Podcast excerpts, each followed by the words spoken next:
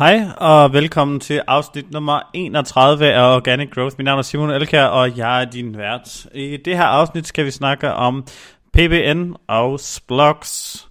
Måske hørte du afsnit nummer 29 om Sponsored Posts. Det afsnit var baseret på spørgsmål, jeg har fået, og det er denne også. Altså, jeg har opbygget den lidt på samme måde.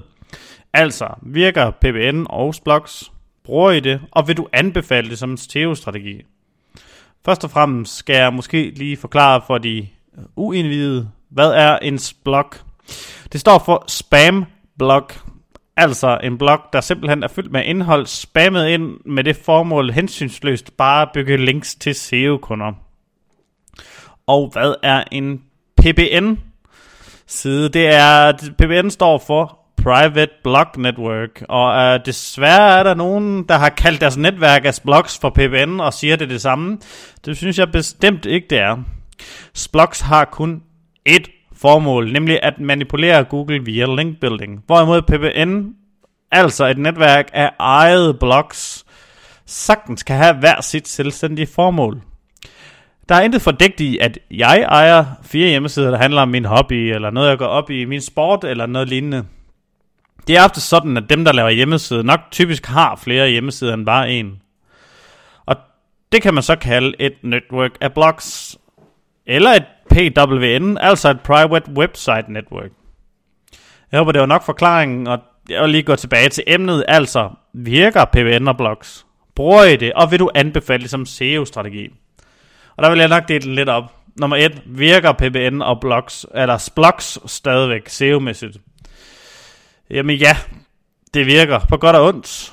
Både de helt forfærdelige standard tematiserede grimme blogs uden klar niche virker. Og PBN, især dem, der er lavet ordentligt, virker.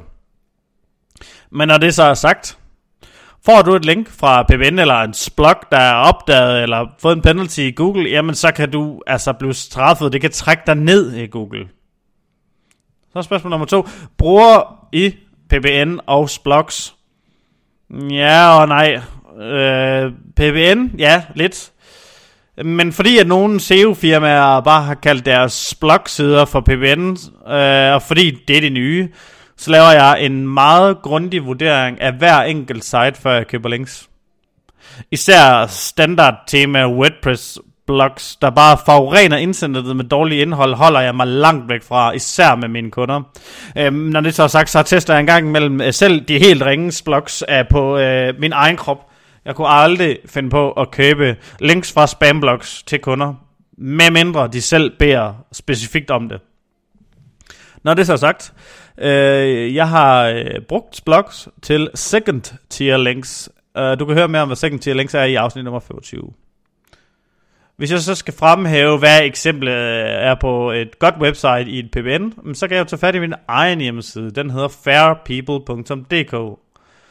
Og hvorfor er den god i mine øjne?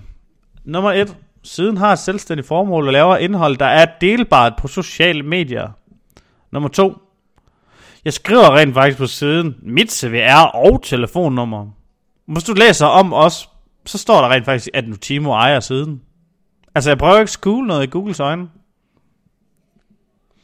Så til sidst nummer tre. Vil du anbefale PBN og blogs som en SEO-strategi? Og det vil jeg sige nej. Altså slet ikke blogs.